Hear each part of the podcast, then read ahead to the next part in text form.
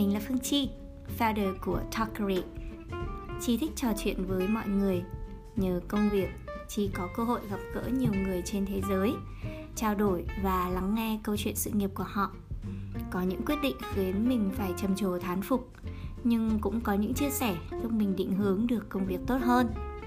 Talkery ra đời với ý nghĩ làm sao để chị có thể mang những câu chuyện đầy cảm hứng đấy đi xa hơn và tới với nhiều người hơn.